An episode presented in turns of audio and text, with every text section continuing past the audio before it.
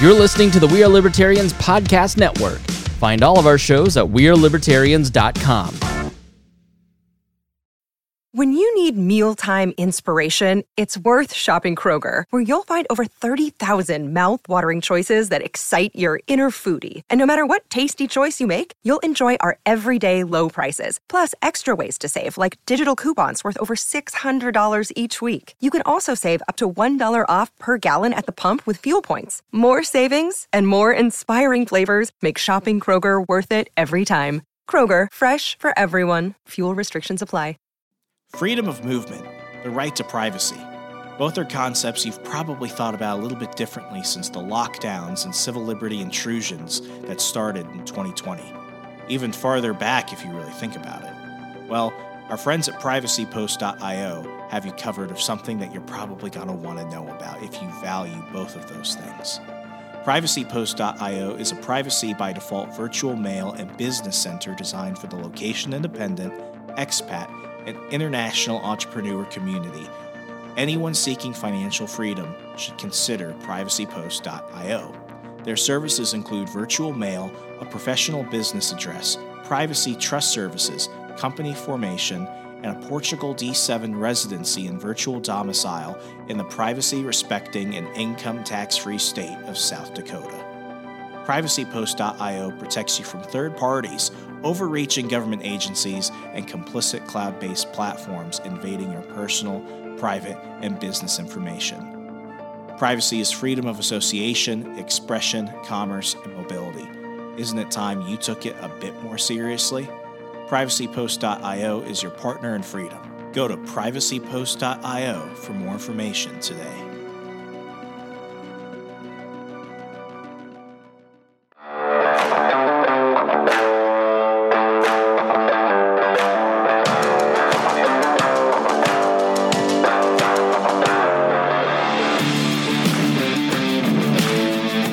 Prepare yourself. You're on the run with Remso W. Martinez.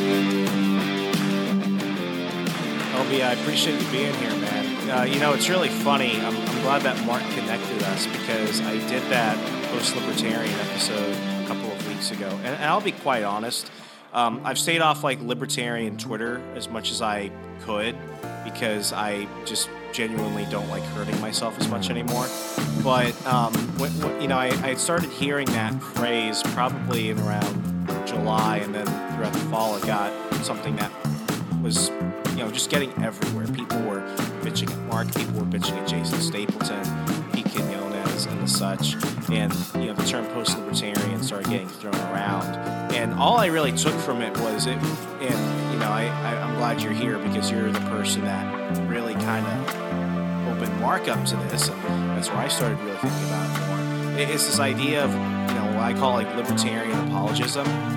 It's that despite how the world turns and despite how many false prophets and false promises we kind of throw ourselves, the world is going one way, and it seems like the liberty movement is going a completely different way. And I don't necessarily want to ride off the cliff a lot of people. That said, that doesn't mean that I've stopped believing in libertarian principles. That doesn't mean that I've stopped, you know, identifying as a libertarian. But it's it's now the least important part of my life now, and what I value more is how I'm actually achieving more liberty in my life. Now, a while back, you had published uh, an article discussing this, and in detail, I've never really seen people go into it. You, you really look at the libertarian movement as not just having started like a year ago or 2016. You, you really go back to the liberty, the libertarian moment that happened with Ron Paul, and kind of like where we've grown, whether we've liked it or not, since.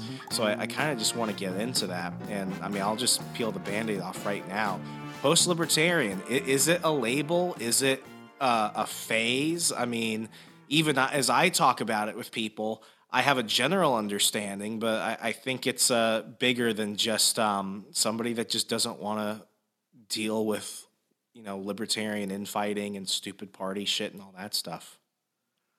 When I wrote the essay, um, I did it for a few reasons. One of them was I hated the label of post libertarianism and the idea that, like, just like postmodernism, we can kind of do something like that. And I kind of, and frankly, the first time I was hearing about it, being on Liberty Twitter, you you have a point there about Twitter in general has this degenerate effect on you if you're not careful. It can I, I really would rather take your a life. cigarette and stick the hot end on my arm at this point. like my, my, my life has gotten better because I don't I don't like being bogged down in like the same arguments that we've been having forever. And I think you've really encapsulated a lot of the sentiment that's kind of been brewing within the lar- the broader movement because just like you were saying, I'm the same way. It's like these are ideas that I have in a sense sworn fealty to for a good portion of my adult life and spent a good deal of time defending them. And then and then we have the the year of, you know, then we have 2020, we have everything that happened there. Um but more importantly then you kind of but then it was for me it was kind of an awakening so to to back it up just a little bit before i get into it i had done a project where i was i was writing and kind of doing a podcast in like 2014 15 up and through the election of donald trump with a few friends. It was kind of like in conjunction with a college thing. Um, and it was you know we put some good stuff out. And but and then I kind of and then I got and then it was but it was tough to keep it going. And you know it wasn't I wasn't as disciplined then as I am now. So it wasn't something that ever really got off the ground. And then I got a job that I still have that I really really like. And I kind of was like you know what I'm just going to stop. I, I can always come back to writing. I can always come back to podcasting because I love the medium frankly. If I, if if my if my path goes that way and and in 2020 my path went that way again because I realized that like you know i had something to say. And you know i think i have a perspective that helps people understand the world better. And a lot of that is informed by libertarianism and, and libertarian thought. But i noticed as i started to engage on twitter and other social media i started to notice some of the patterns that a lot of, a lot of people would levy as criticisms of libertarianism right or of libertarians we might say because the people that i knew are generally success you know generally speaking kind of found success, you know, maybe not major success, but are like stable. Like you know, they kind they they moved into business interests or Like their interests kind of changed beings. a little bit. Yeah. Um, now you were saying, what is it? Is it an is it an identity? Is it a label? I think it's a moment. Um, and that's what I talked about in the post libertarian moment defined, which is an essay people can read. And as you point out, I tried to get, I tried to um, give a little bit of a history, and then I tried to talk about what it is, why it happened, what it is not, and um, I never remember the fourth one, even though I wrote it. Oh, what like what to do? I think was the, the prescription was was pretty much after that, and it was honestly it was because I don't think it's I don't think this is like an identity, a label that people are really can really adopt for themselves. And philosophically, I'm very interested in the idea of identity. So it all kind of it all kind of connects. What what makes it difficult for me is that I, I feel that one I don't like I don't like superficial labels. Mhm. I, I, I just feel that for you know for, for a space like this in the political sphere, it, it doesn't add anything. If anything, I think it subtracts from opportunities. Yeah. It- It's why I don't go around putting like you know libertarian in my Twitter bio. I, I have a problem with anyone that puts that type of stuff in their like online bios, for example. I think that it is a substitute for a personality. But with that said, you know, like with with my show and everything, this is an extension of my business. This is an extension of me as an individual. I want, even though I have certain ideas and principles, I want to be open to more people. And I, the last thing I want to do is focus on things that ultimately don't matter and, and mm-hmm. fighting about how I identify on a certain thing. I, I think rather than telling you what I think I am, I could show you what I'm doing. And if you want to engage with me, or if you want to work with me, or do whatever, you'll you'll you'll find a reason to do that. Yeah, in the essay, what I say, the divide currently, and this is this is all surrounding the idea of political action. By the way, that's the only reason why any of this really happened. If it wasn't for the fact that Michael Heise started the LPMC and recruited a lot of people to try and take over the Libertarian Party, I'm not sure we would be having the conversation in this way at this moment. I think a lot of so weird how it's worked out. Mm-hmm. It, it now, and I would also say in 2015, 2016, when the LPMC was started, it was at least worth trying, right? Like it's not just like if you know, in, in an abstract sense, without direct empirical knowledge. And so when I, as so I'm like I'm doing the writing thing and the podcasting thing, and I'm trying to gain an audience and get my message out there, right? So as part of that, I was like, you know what? the way I see it, it's like monthly meetings, probably a couple extra meetings like that you to organize people and to talk to people. Dave Smith says that he needs people to join, so I'm going to do it. I'm going to pay my dues for the LP. I'm going to pay my dues for the LP of Illinois, and I'm going to see what this is all about. And I, you know, like in my close my close group of friends that I talk about stuff with, I said two things. I said, I'm going to go in and see whether it's possible, right, to take over the Libertarian Party. And then the second thing I wanted to figure out, just from in my own way, I'm not saying I have all the answers, but I think I have some of them. That's why I wrote the essay. That's why I think this is catching on and people are starting to talk about it more and more. But the second thing is what I wanted to see whether it was worth taking over the Libertarian Party. I looked at it in a business way, the way a venture capitalist, we as uh, as it were, might try to acquire a business. Like what uh, what if I'm buying a business that isn't doing well? what am I actually doing? Okay, do they have IP? Right? Do they have some sort of intellectual property or a patent that I can use and like incorporate into my business? Do they have a real estate that I'd be interested in acquiring and could possibly sell at some sort of a profit? Do they have machinery that is, you know, that that would cost me, you know, certain amount of dollars and and of course the labor too, right? The people involved that actually understand how to uh, how to run a business or operate the business even if it's not being run well. And I tried to apply these sorts of insights that I had witnessed in my own personal and professional development to this joining of the LP. I'm, I'm sorry to interrupt. Mm-hmm. Don't you think it also matters the, the type of partners you go into the venture with? I, I think yes. that would be, and I, I, I bet you're probably going to bring it up, but like that was the biggest thing that was immediately like a red flag for me. We're Yes. gonna get we're gonna get these these people who don't do much stuff in the real world, like the day to day physical world, to suddenly start a political movement that largely just seems like a lot of smoke and mirrors online. Yeah, and listen, people can go and listen to past episodes of my podcast from like late 2020, early 2021. Um, in fact, I, I can point out the episode in particular. It's the one I did right after the election of 2020, uh, where we were kind of, and I did it with a close friend of mine, and we were kind, of, we were talking about the future at one point in time, and to the question of political action and whether that should be in the LP or within the GOP. Because again, this isn't about I'm not here. We're not talking about academic discussions. I love having those. I love exploring ideas. It's why I talk about philosophy. Like I do that stuff for that gives me pleasure to read philosophy, right? So like I love the academic discussion, but that's not all there is. It's not all theory. What I, my job right now, ironically enough, is like as an applications engineer. It's under a sales umbrella, but like I actually work in the application. So I uh, every day I not every day, but at least once a month, I'm I'm confronted with a problem that was created by some design engineer with a degree who doesn't understand how things work in the real world. So this is a very so I and I think without practice, then your ideas really aren't worth a lot. You know, and that kind of traces to a general American pragmatism, if Uh, you're wondering about the irony. right but so you know but so i came from this very heady like phil- studying philosophy and economics and thinking that might have been my path to go the phd route to kind of literally being thrown into manufacturing ev- eventually like it wasn't you know there's stuff there's steps in between um but so i was faced with kind of the reality of my decisions like it didn't actually matter if i could talk really well in that environment it mattered if i could get things done so how does this relate like i said and you, and you pointed out well the people that you're getting involved with too and I met some. I, there are nice people within the LP who I met who you know I would grab a beer with. I would you know hang out with them, so on and so forth. But when you walk into an LP meeting, you're basically confronted. And I'm in a state like Illinois, right? That's where I live. So I'm already in a failed state, right? Like Illinois is not on the. It's not on the upswing. It's on the downswing. May. God be with you. Yeah. Um, it, you know, and I'm right outside of Chicago to boot. And I grew up out, and that's where I, that's where I spent most of my life growing up, like from seven to eighteen. So you know, I'm already kind of in a state where I understand it's kind of pointless because there's such a machine that operates against you.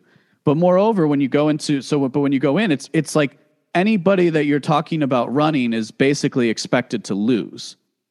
But we're still going to spend in the at least the thousands i've also heard tens of thousands of dollars in fundraising to get ballot access for statewide races and this is considered normal for lp for like for the lp and from the outside looking in as not a member kind of i guess it kind of makes sense but once you actually look at the money that's involved because by the way it is so difficult as a third party to get ballot access in most states. Like really? A state like illinois? We're going to do this? And i was and, and at the time i was even saying like listen i think we shouldn't do this. We should focus at the county level. And for anybody that was that had been like in the lp they were they kind of looked at me like i was an alien with two heads. It's like what do you mean? Like what do you mean? We're, of course we have to run somebody for governor like we're the libertarian party going back to that conversation i had what i said at the time of why i was more interested in getting involved with the lp than getting involved with the GOP, and to the extent that I would, right? Like I'm I'm a writer, I'm a podcaster. This is what I like to do the most.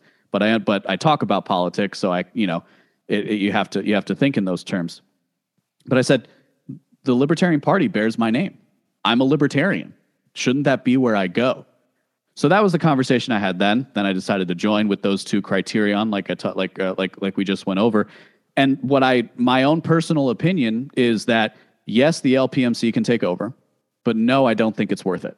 And I think I think what the LPMC has built up is so powerful that it's limited by the Libertarian Party. And in fact, it's almost become like they they basically built their own institution. They, they wanted to simply be a caucus, but what they ended up doing was they formed their own institution. They formed their own PACs for crying mm-hmm. out loud. Which I mean, I I remember speaking with uh, Michael Heise at uh, Matt Kibbe's Christmas party to name drop people for the hell of it, like three years ago, you know, like in the before times. Sure. And, um, you know, it was one of those moments where it was just like, you, you all have basically said that we're going to take over something inefficient. But at the same time, in order to take over this inefficient thing, we have to build something that's more sufficient. And it's like, why, why, why admit the, the cancer is the whole being instead of saying, hey, let's eliminate the cancer and move on with our life. Because it was almost like, dude, you could just go literally do your own thing. Whether you wanted to be your own political party or you wanted to be a kingmaker, regardless of party, depending on candidates, depending on races, it was always like we're, we're fighting to be the cool kids at the special needs table. That's one way of putting it for sure. It will not win you points at parties, but it's the only way I could describe it. Yeah, I, I think I mean, and I think there's I think there's something to that. What I would say is, you know, part of the, it, you know, it's also like so. Then, as you were saying, other people are starting to talk about it, throw criticisms in the air of how it's not going to work. Uh, you know, Matt Erickson, Quinones, Jason Stapleton had some things to say about it as well. And I, I was kind of like, I was one of those people that didn't realize these divides existed. You know what I mean? And I was, and so I heard somebody like Matt, and then later Andrew from Popular Liberty as well and it was kind of like, all right, I can kind of understand what these guys are saying, but I don't get this part. Well, my method is not to just dismiss people like that unless I can be like pretty sure that it's, you know, that you're not like some guy tried to some guy recently came at me on Twitter and was trying to compare like nuns and monks to communists and saying that like, you know, monks live in communism and it's and like that's not somebody I'm going to engage with, right? That's not an honest actor. They were a boomer, so that's part of the reason why or I guess technically Gen X, but whatever. The, the thing with Stapleton, I mean, I, I credit I, I credit Jason with like you know throwing like some gasoline on that fire. Mm-hmm. I think for a lot of people, they they lunged at Jason because Jason was flexing on a lot of people that were insecure about their money. Like that, yeah. as, as as like narrow as I could get he was like, I can buy my own freedom. And other people were like, well, what, if, well, what if we can't do that? And he's like, that's not my problem that you're poor. And that, yeah. that that's Stop what being would, poor. Yeah. I mean, that's what kind of instigated it. But it's like they were so focused on that one thing, they were kind of, you know, m- missing the forest for the tree, so to speak. And I, I, found myself very, very much in that state. And I mean, I, I wouldn't even call it this post libertarian big air quotes because I'm probably going to butcher it, like th- this concept of just move on past these political practices. I mean, I, have almost seen it, uh, even in just this very short amount of time, go from just evading politics to just trying to become as independent from any and all systems as possible, short of becoming like, you know, a Unabomber in the woods type of deal. Like, what if we tried to just become as wealthy and powerful and influential as we possibly could so we could not just simply be post libertarian in that sense, if we're going to pigeonhole ourselves that way? I would even just call it post political. I, yeah. I, would even say that's the phase of my life that I'm currently in. I would I'm in, in a post politics stage. Yeah, I would say in 2016, my one of my hooks was I was trying to move the conversation beyond politics because I thought, and, and, and by the way, for the record, that is a solution. Like removing yourself from the political system, focusing on your own personal development, becoming stable, right? Trying to get as far ahead as you can. Those are solutions. Um, I'm also just somebody who's always been interested in politics, and so like I'm still. So I find myself. I, I find find myself getting pulled back. And right, but I also, but I'll tell you what, I also find myself re-entering it with a new frame of mind based off of the insights that I have learned by implementing those things in my life.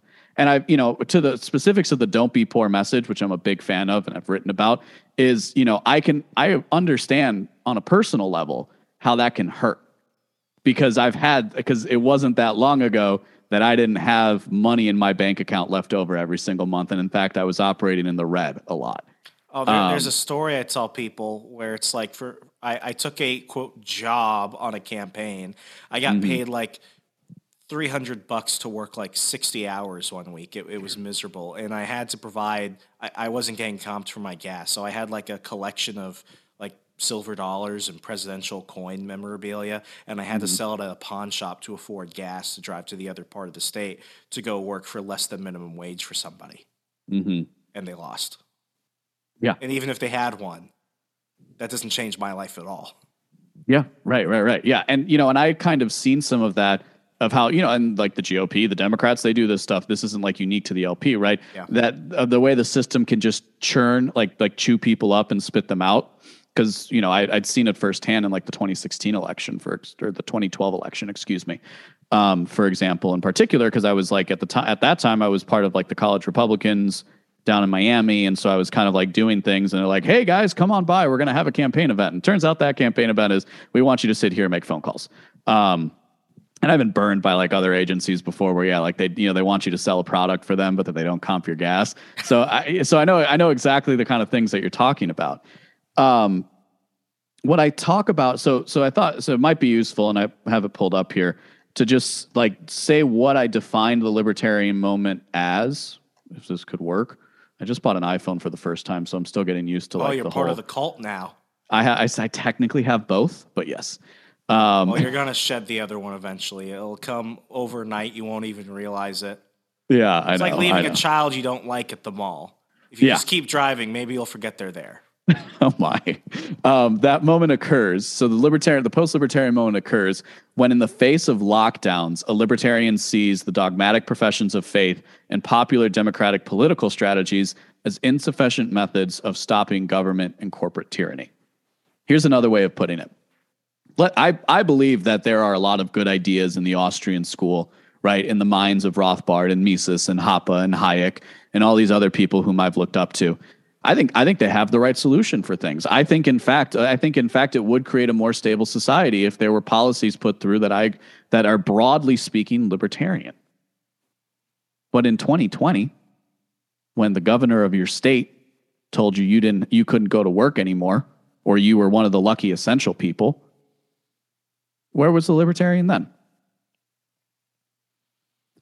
We weren't in the we weren't in the boardrooms. We weren't in the Oval Office. We weren't in the governor's mansion. We weren't even in the state houses. So that's a problem because here we have real tyranny. These are the these these are the times that will be written about in history this next decade. These are the times that people will hopefully look in the future and be like, how did it get so bad? And yeah, it might not seem like that right now, but you know, history over a hundred years can be some can be summarized in a paragraph, and that paragraph can be pretty awful to read. So we had so so that's a full stop. Where where were we? We had people on shows, we had people with reach and influence who were able to do things, but specifically politically. Oh, well, you know, we're general, but there's there's a huge contingent of an anti-politics movement in this that says if you even think about running for office, you're an immoral person. Even though the person that probably inspired you to look up, up look up these ideas was in political office at one point in time. So here we have a very obvious contradiction. The the whole don't be poor thing is another one. Supposedly we're the capitalists, right? Mm-hmm. Right? We're the people who defend free markets. And we're the people who defend the idea, generally speaking, that ethically gained profits are a good thing. It's a signal of a it's a, it's a signal that you're doing the right thing. But tell somebody that if they can't afford to pay their rent, they shouldn't be devoting their time to political organizing.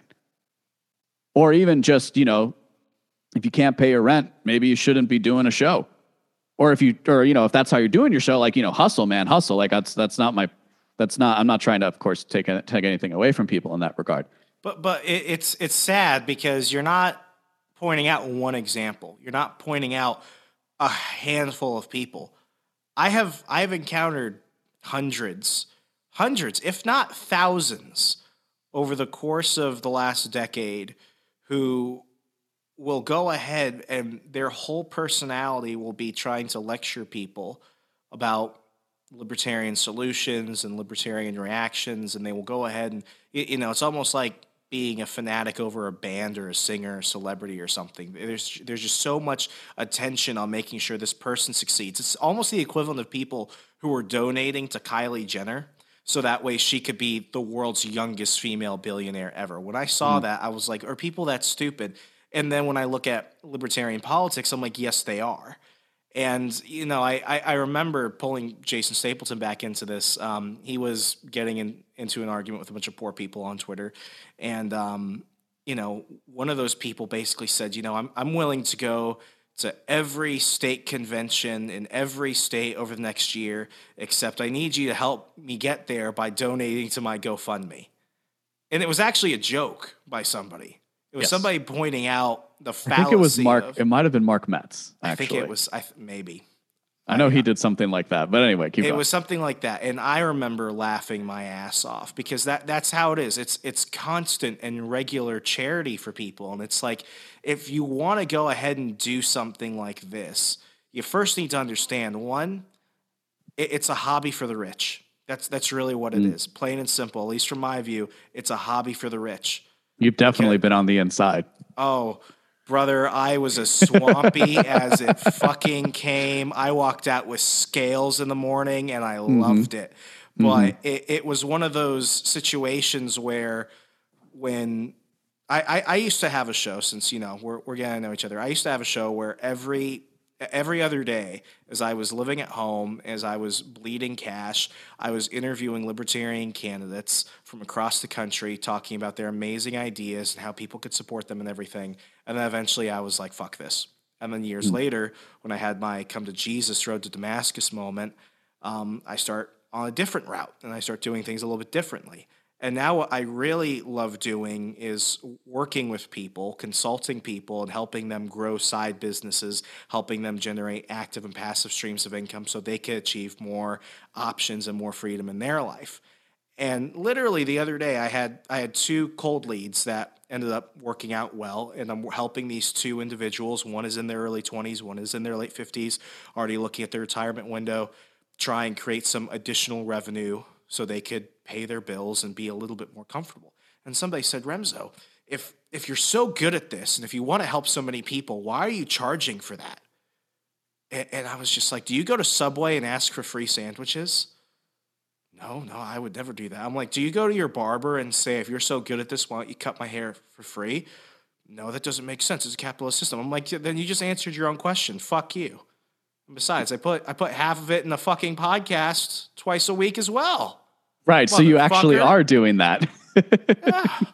You actually it, are doing that it, thing. It's just it, it's this weird disconnect, and I think it has less to do with political purity, willingness to to be an acolyte for a cause you really believe in.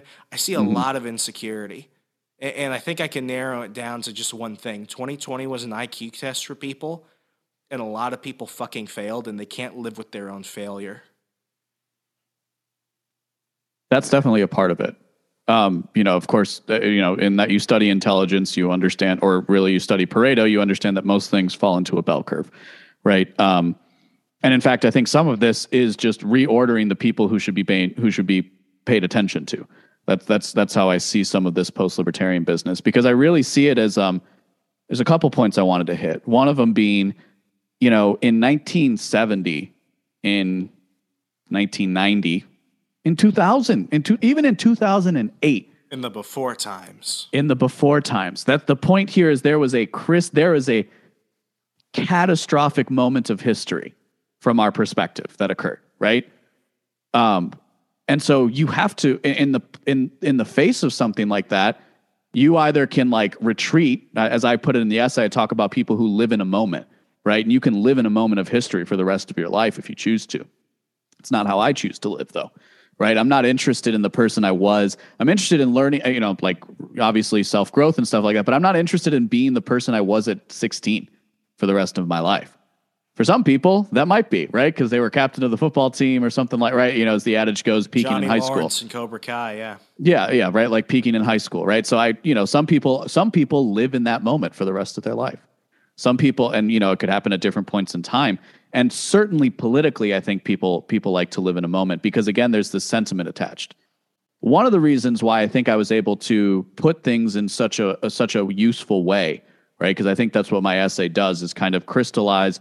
It traces a history. It talks about what it is from any of the people involved at the highest levels. They basically signed off on it, if not explicitly, then by not coming after me. The only people who have attempted to criticize it have no idea what they're talking about, right? And in fact, nobody has actually tried criticizing it in, in large form. You know, like it's kind of kind of gone quiet. Maybe maybe because I don't have that large of a profile, but also maybe because maybe because it's not something that when you read it, it's like, oh yeah, this makes sense. Like I don't, you know, this this this follows, right? Because what I do is sense making. I want to go a little bit deeper here for a second though, because there, you know, you pointed out like people donating to Kylie Jenner just so she could be rich. You've talked about you, you've you've kind of talked about like people as idiots for wanting to follow these types of things. I I really take a different view of that in the sense that um that like once because so you know you have to go deeper than just like a simple individualist frame we have to understand ourselves at like a biological and, and, and an evolutionary basis, right? Evolutionary biology in particular is a field that I've been interested in since I was introduced to it by people like, you know, Jordan Peterson, Gad Saad, Bret Weinstein, Heather Heying. I just finished their book. It's fantastic. Um, Would you recommend it? I, I would highly recommend I, it. Yeah. I need something on my reading list. Yeah, it's it's it's really really good. It reads really easily. Their prose is very nice and accessible. So that's and it's done with a lot of storytelling, which is very useful. Um, but like so, and you could look and then the work of like Jonathan Haidt with the psychology of morality, right? And and these different things is we are beings who crave to be a part of something even within you know like you know the rugged individualism was like a progressive construct Mises's methodological individualism has very little to do with the rugged individualism of like the early 20th century um and so like so you know we're we're beings that crave meaning we crave community we crave purpose right? And so for some people that purpose becomes so so i look at it as how do i direct people to a purpose? Kind of like you were saying with growing businesses. How can i help direct people in a direction that will like uh, uh, towards a purpose that will cause them to flourish and not wither? Because you know as you know as in business if you're not growing you're dying right? Um, i do sales. Like you know a s- uh, the point is to drive sales.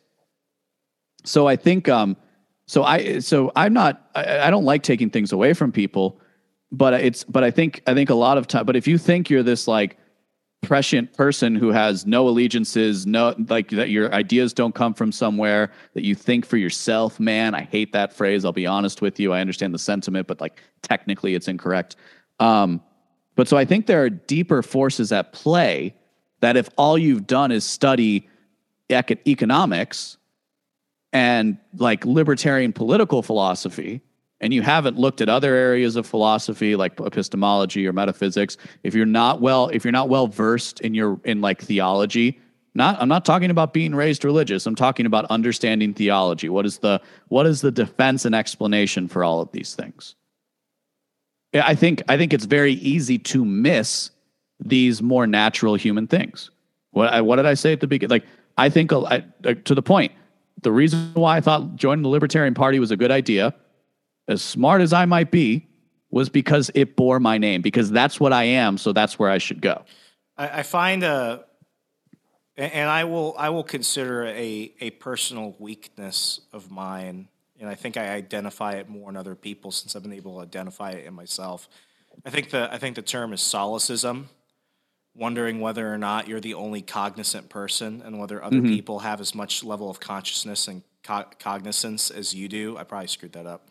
Yeah. Like I, I, I do often kind of fall into that sometimes. Like I'll look at people and I'll actually think like, is there are, are they are they as capable of observing life and taking information from it as I am, or are they just you know, or are they not programmed that way or or, or something else?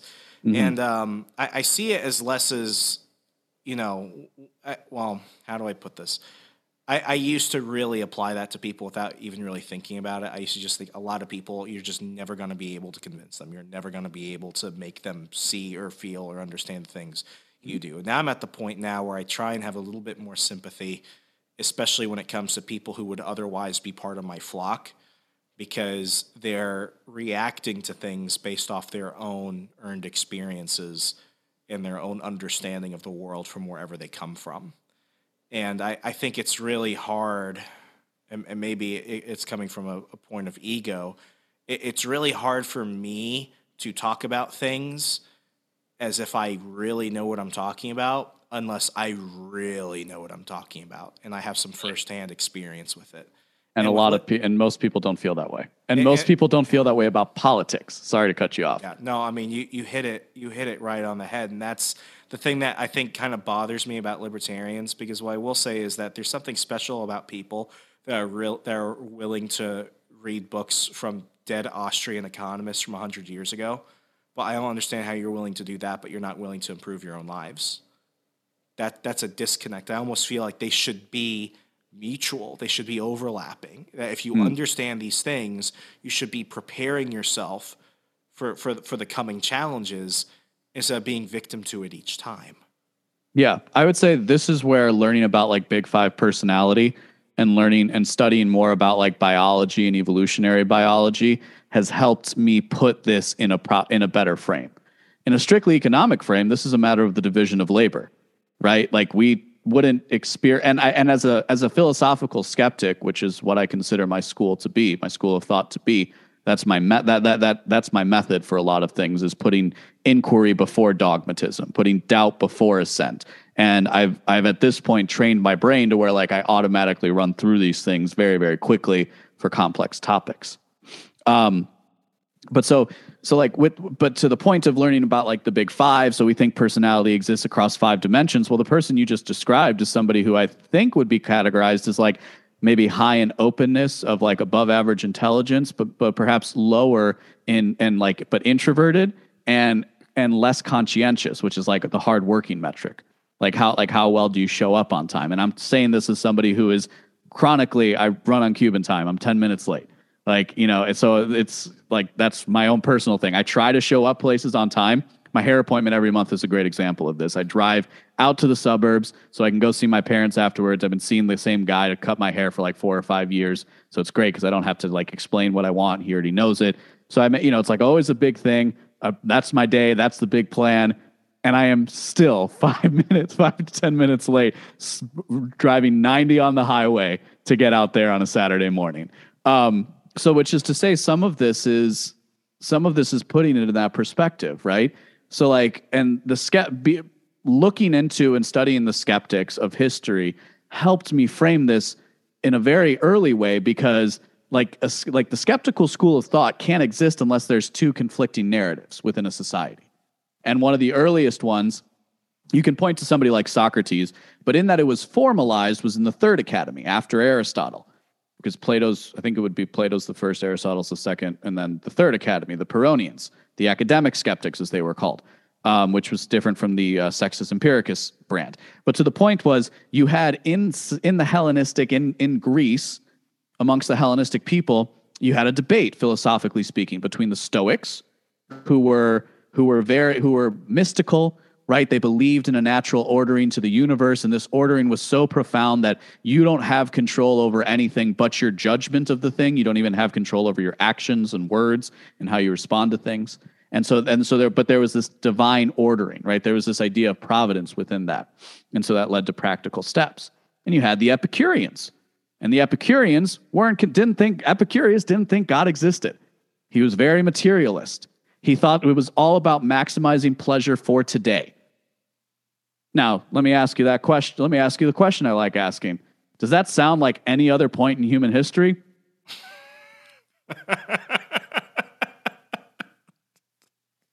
and so in the in the wake of these two things, you have it, the rise of the fun, skeptics. I mean, it's funny to be put that way. Yeah. Right. And so this is so when all you've read are, are and like not to say reading like if you've read Mises, you are of a certain above average intelligence, right? Just to just to be able to get through that. But I think one of the things I've called libertarianism an accident of the internet, and I think also it's it's a movement that's that suffers from popularity. Because in broad in broad terms, you know, I, I peg it in the essay to 2008 because that's the that's that's a political consequence. But really, we tr- we can trace it to like the 60s, right? Um, you know, Murray Rothbard and how many people in his in his living room, right? You could count Well, the well, I libertarians always, in one I always liked um, the, the the real acronym for Cato for the. Cato Institute. It's Crane and the others, and then Ed Crane is fighting the Kochs. So it should have Yeah. been Cato with a K, like Bruce Lee's Kato, and then it just jumps into a bunch of other shit. But Yeah. I mean, you know, it it it, it, fall. It, it, I, I- I see the thought that you're following this with, and, Well, and let, let me just let me complete the loop if you don't Yeah, go mind. ahead, go ahead. Which is to say, it was largely started by academics, the the intellectual movement. Certainly, the Mises crowd, right? Which is, I think, but judging by our conversation, is probably what you you would consider an intellectual home as well, right? The Mises Yeah. Institute. Um, so so like so certainly that crowd was very academic focused. Well, that's great if the only people who are looking into what you're talking about are academics when you move be or people capable of that level of thought and you know and sophistication and um, and also putting it in its proper sphere, which is where I'm which already is where I'm already going. open to that level of understanding. Correct, and in fact are being trained elsewhere to have that because it's, it is something that requires some training. So when you take that academic mindset and you try to maximize that across the population, you're gonna have a bad time because not every person who likes the ideas is going to be able to interact with them in the same way. This is again why I made the differentiation before you'll recall of like knowing your theology and your apologetics versus like somebody who just goes to church. Both of them can be considered can be considered Christian, Muslim, Jewish, as the case may be.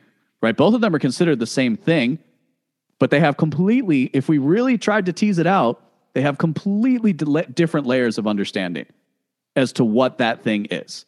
I don't see anything wrong with that. In fact, I would argue that unless your idea can operate on these multiple levels, I think the Catholic Church is a good example of this. But unless you're, unless you're, um, bec- and the reason being, like, because you could say, I could say, Jesus tells you not to sin, so don't do it, or you're going to hell. Or we could get into a much longer, deeper, like theological discussion of like God's love for us, how we're all made in His image, and so then to to to uh, to you know to sin against another person to harm your brother or your sister or somebody you know a fellow christian would be is to harm god right? And so so again there's different ways in which we can express the same idea.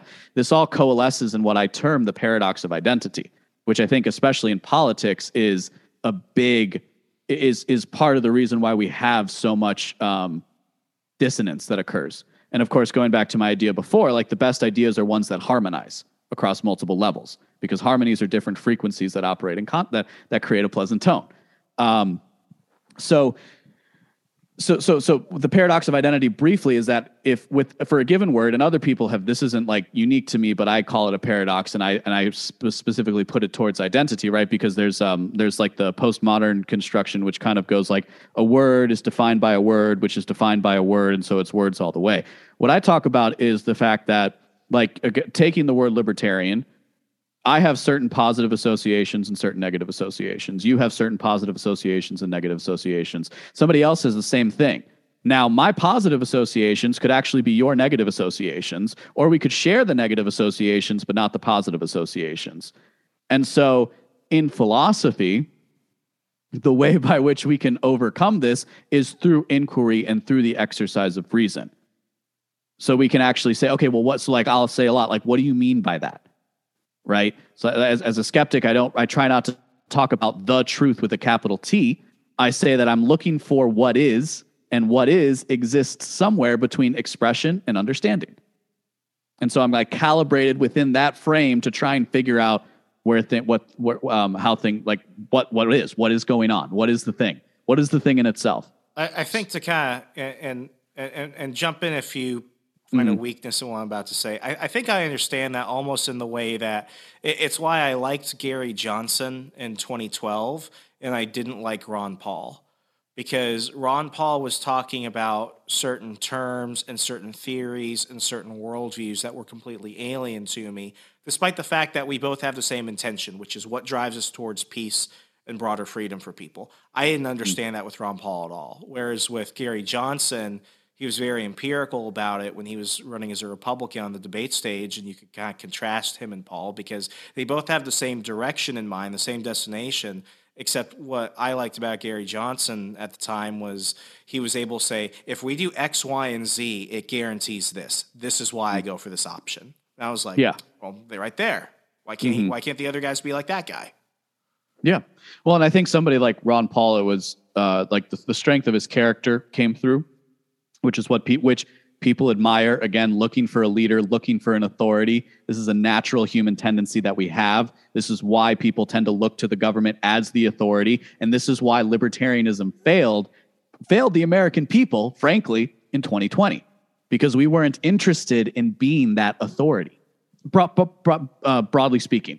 And you know there are reasons for that. Like I'm not saying it's the easy task to operate within the Republican Party, um, but I eh, but but to the point is that that's the thing I take on as somebody who is trying to improve himself, right? Who is trying and and so and you see that as as you become a more stable person, and you become somebody who people can depend on more and more. Even if you were dependable to begin with, right? There's increase. There can still be increase there. You start to notice how your opinion has sway, right? Because people trust you and so this is again to the point of the political movement.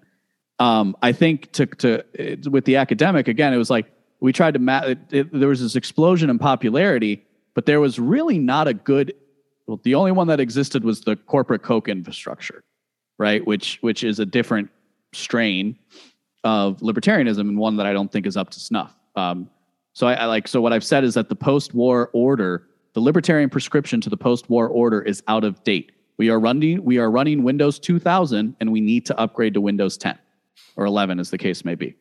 Right? These are the analogies that I can use to try and elucidate the point. Um, and and so like so it's it's almost and you could also spin it as a victim being a victim of your own success in a way. Right? Because I've always said, I get this from Montaigne, who was like um who is a Renaissance era skeptic, who his book is all of these interesting insights into how this was around the time that you know like Europeans were exploring slash colonizing different places, and you know like we were looking and we were going to all these different countries, and like you know he has this whole section about how animals reason, right? How animals use reason and logic in their everyday life, and specifically with like elephants, who we know have a very sophisticated social structure. Same with primates and things like that. Um, so he was like, so what good is our reason per se?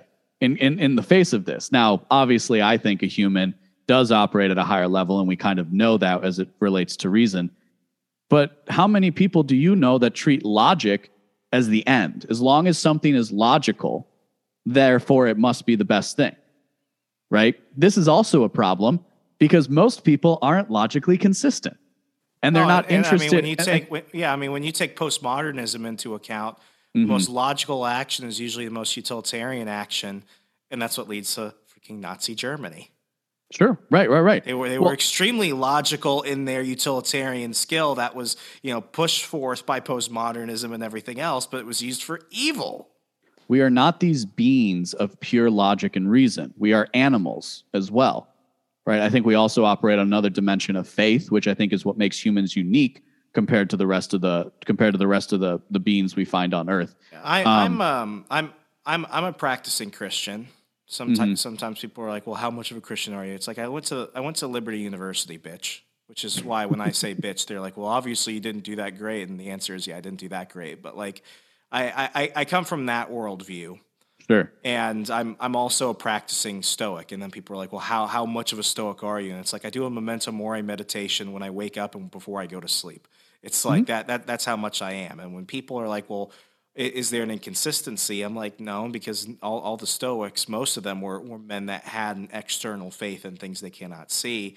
And then they're like, well, doesn't it just make you a callous, logical asshole? I'm like, well, I'm an asshole inherently because that's how my personality is, but I don't see Stoicism necessarily as a method of providing all the answers to the world. I see as a band aid, as a reminder for the things that I cannot control and how to accept it and move on so I can live functionally. Mm-hmm. for the most part. And, and, and, when it and when it comes to those things, they, they might often seem contradictory, but it's it, it's it's one of those things that I have found. It's like we can lean very far into faith, or we could lean very far into reason. But either way, you're you're gonna be lost and without real answers for how to live your life if you don't find a way to marry the two. And I, w- I completely agree with you. And what I would add is then we also have this biological underpinning, which is like the lizard brain, right? This is the thing that makes you want to, this is the thing that makes you want to chase after the guy that cuts you off in traffic. We have, we have that operating within us as well. We're kind of complex, right? So, um, and so, and I think one of the reasons, you know, you're somebody who's clearly thought out what, you know, what, where, what his position is in the world and like what you believe and things like that. I'm, I'm, I'm of a similar mind what we've witnessed, and this and and so like the in the before times, the general idea would be you well, the do more the fingers when you do the before times. Now this is an audio show, so I do it more for my own being, but it's like yeah, no, no, no, no, no, the before yeah. Times. But in the before times, in the before four, um, but in the before times, right? Like it was, it it seemed plausible that given a high, given a large enough reach with the right messenger in the on the right platform, libertarian ideas could sweep across the nation some people will disagree with me. Let's just go with it for the sake of argument, right? So we're going to now explore this idea and this chain of logic as far as we can. Well, what is that? I don't think you can say that. I, I do not understand how somebody could say that post 2020. We have I mean, seen, in fact, just, it, it, it's it, it's an inflection point. Mm-hmm. There is there is no treating the world today like 2020 didn't happen. Yeah, the and same way you wouldn't treat yeah. you wouldn't treat New York City without the Twin Towers, right? Yeah. Like they, like those that those don't they don't exist anymore. We're uh, we're we're running close on time. I really want to get your your your, your thoughts on this. Um, we'll have to have you back on again to you know continue a lot of these conversations. But with the remaining time we have, you brought up this idea of a mass messenger to try and get these ideas out there to people. I think that's where a lot of people are trying to to to bridge this argument between the post-libertarian idea and this idea of just giving it another shot through the political route, primarily through the Libertarian Party. And, and I almost see it like prophesizing. Hmm. And you know, let's let's use Dave Smith as an example because you know he's like the anti Jason Stapleton in this situation. Hmm. And uh, you know, I, I hate I hate seeing friends fight. I know that they that they are good friends, but on this one, I I've really just been kind of annoyed of Dave Smith because you know, it's it's like what I've said about Spike Cohen, who I personally really admire. I think Spike Cohen is a great messenger for liberty, but Spike Cohen has not improved my life any degree, and it's not his fault. It's not like it was and it's not what like, what is Spike going to do for you, really? It, yeah, exactly. You know. And it's you know when it comes down to this whole well, and I like Spike too, for the record. Yeah, Sorry, yeah, just wanted I, to put think, it out there. I've never met him, but he seems like a really nice guy. Yeah, he, he's a great guy, and I want him to keep doing what he's doing and grow larger. But you know, it's not like I, I think there are a lot of people looking for like this this almost messianic figure. And mm-hmm. I think mm-hmm. a lot of that is being pinned to Dave Smith right now because he's going to run for president. And what's going to happen is he's going to become more famous, he's going to become richer, he's going to become more influential but all these people who will have sacrificed time, relationships, and treasure to boost a man who will never know their name, th- their lives will not increase. And, and I think we're at the moment where it's like, I don't think libertarianism is going to save the world, but I think it's going to save a lot of other people who would otherwise be casualties to the coming times that we have. Not to mm-hmm. be too apocalyptic on my end. And it's less about, you know, trying to get as many other people awake in like a matrix sense and it's more about, okay, you've obtained this knowledge. Good for you. Now do it to save yourself and maybe save a few others if you possibly can. I, I don't sure. see I don't see a libertarian world. If anything, I see a world that's going to grow harsher. Where if you're a libertarian, you're either going to, you know, dr- you know, get up on dry land or you're going to drown. Yeah, I think. Um, I mean, you know, I think Dave Smith is a credit to somebody who can work really hard and make and make a success out of himself. Um, I think he deserves a lot of. I think he deserves all the praise that he gets. Um, I want to see Dave Smith on the debate stage on the Republican primary debate stage in 2024. Whoa, okay, you said Republican primary debate stage. yeah, I do. That's the most controversial. I, I think. I think if we want I think if we want to get our message out there, right? I'm speaking to the in group right now, which is what the my essay is designed for the in group. I think if you read it as an outsider, you might be confused by some of the terminology and stuff. But all the if- normal people tuned out half an hour I- ago. yeah, that's fair. I'm generally somebody who I don't think that the national I don't think national elections are worth people's time. I'm somebody who's more interested in localism, which is kind of which isn't it's not contradictory, but like I don't I don't see myself living where I'm living for a long time. I kind of live the life of a nomad, but I understand the but but because of that, I really understand the importance of community and like being a part of like a town or a city. Um, because because as somebody who moved around a lot, I never really experienced that right? Like I know people who lived in the same house for there for like 20 years. I, I think the longest I've lived in one place my entire life was six years. I think that was the longest I ever lived in like one location. Um, because my you know my parents are divorced, so we would go back and forth a lot. Anyway, um, but okay, so I want so let's get back to the meat, and right, let's make sure this is something we can clip. I want to see Dave Smith on the Republican primary debate stage because everybody already admits that Dave Smith is not going to win the the the the presidency as a libertarian candidate. Dave Smith admits that he is not he does not think that he will win if he runs as a libertarian. I think it's a shot. I think it's almost impossible for him to win in, in the Republican primary. But it gives our ideas an opportunity to be heard by the nation. And can you imagine anybody set up better to counterpunch the counterpuncher Donald Trump than Dave Smith?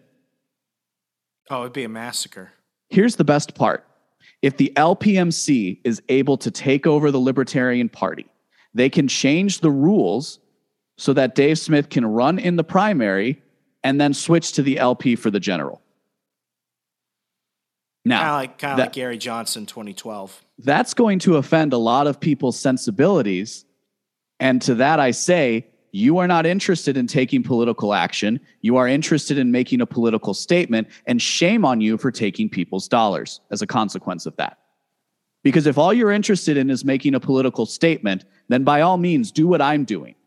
Write, do a podcast, right? Engage in action like that. Try to influence people to your thing.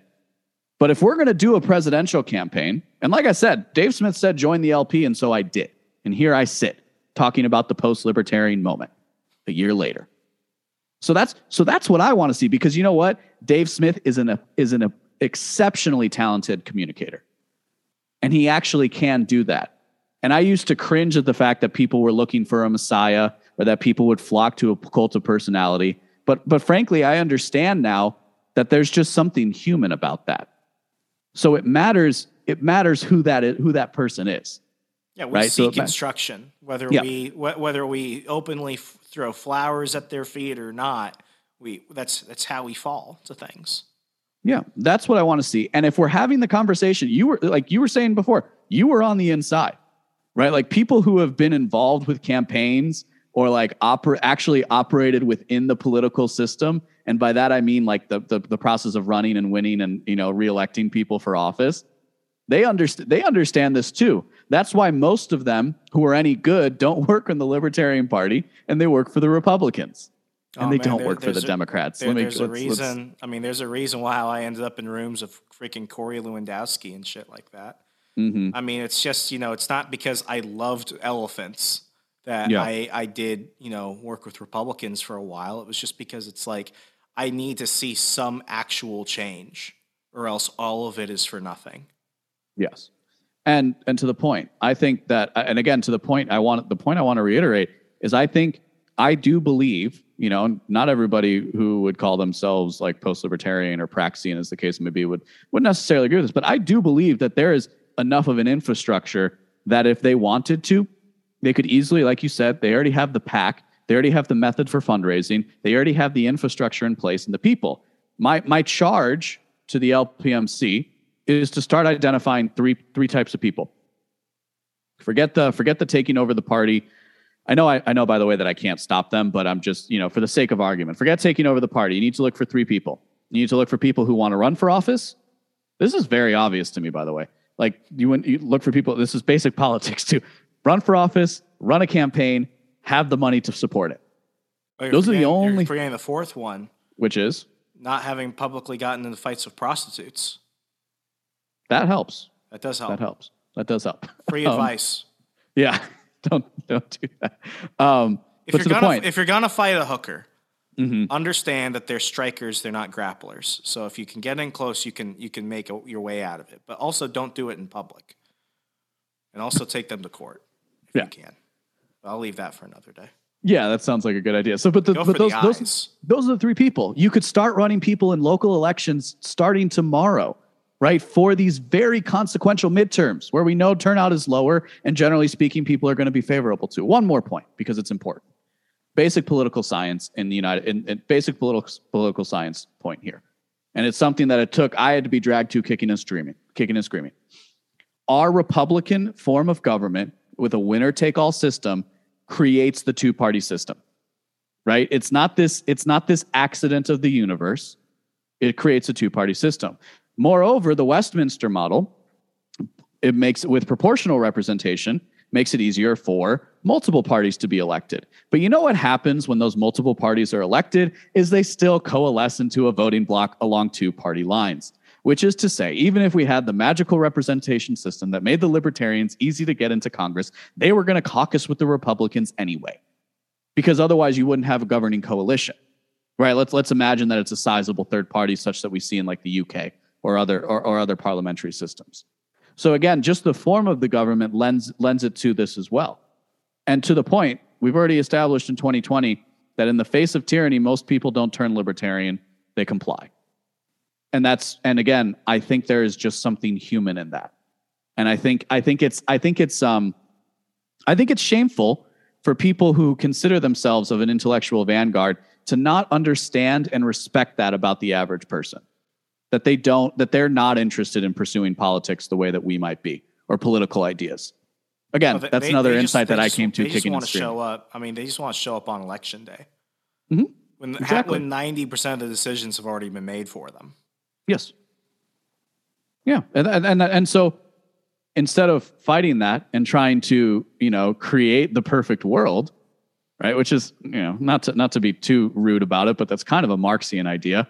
The idea that we can create man in our in the image that we want and not take the constrained view vis-a-vis Thomas Sowell, who says that man is you know that we are we are a being with a nature again that biological instinctual level that we've talked about here you know like that, like it's it's kind of it's kind of taking the unconstrained view of man to think that we can reform politics and i say this as some i say this as somebody again you, i say this as somebody who has argued differently in the past but such a critical event like 2020 the lockdowns this pandemic that we've been living through the fact that there are now internal passports in the united states right? You never would have thought that that was you never thought that was going to happen. There are internal passports in the united states right now and they're not going away unless pe- unless we have the unless we have the reactionary elements of this country and guess what it's not just going to be us we have to we have to build bridges and build coalitions it's i'm just not interested in building coalitions with people who don't see the tyranny for what it is I could not have said that better myself.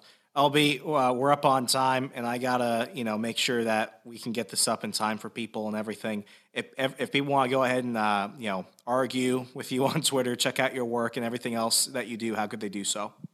I am the mind behind the Been Awake Project for Better Sense Making. Please go to beenawake.com and subscribe with your email address so that we can stay in contact. You get original work um, and my podcast all through the email. You can subscribe on all the major podcatchers, Been Awake, and you can follow me on all social media. I'm mostly active on Twitter, but I have an Instagram at the LB Muniz. That's M U N I Z. LB, greatly appreciate it, folks.